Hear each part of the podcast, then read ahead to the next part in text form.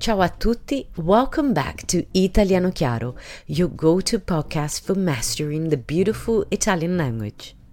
I'm your host, Sarah, and today we're going to explore the demonstrative pronoun ciò. What is it? How is it used? And why does it matter? Stick around and I will answer all of your questions. Let's start with the basics.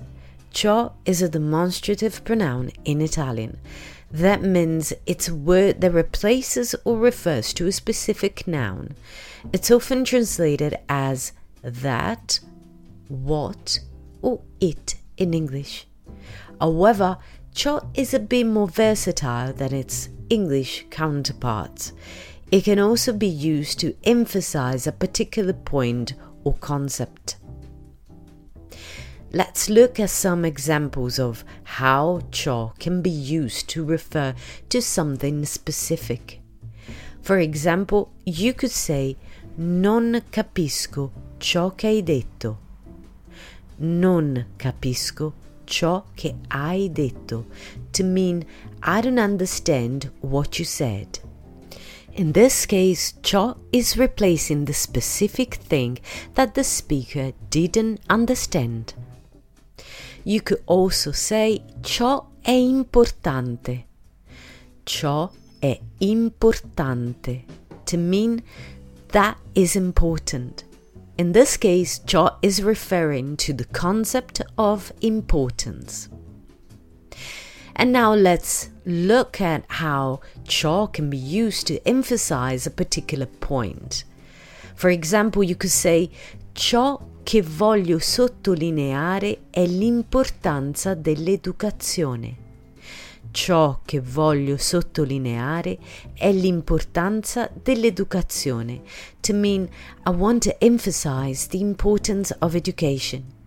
In this case, ciò is putting the spotlight on the concept of education, making it stand out in the sentence.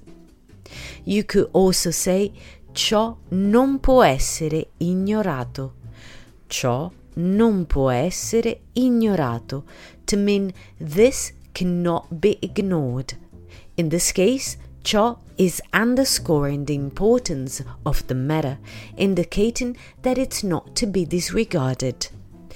Ciò is also commonly used in formal writing or speech. It can be used to add gravitas or emphasizes to your writing or speech. For example, you could say ciò è quanto ho da dire sull'argomento. Ciò è quanto ho da dire sull'argomento. To mean this is all I have to say on the matter. In this case, ciò is used to add a sense of finality to the sentence. So, how can you incorporate ciò into your Italian? The best way to learn how to use ciò is to practice using it in your writing or conversation. The more you use it, the more natural it will become. And that's all for today's episode. I hope you enjoyed learning about the demonstrative pronoun ciò. Grazie per aver ascoltato questo episodio di Italiano Chiaro.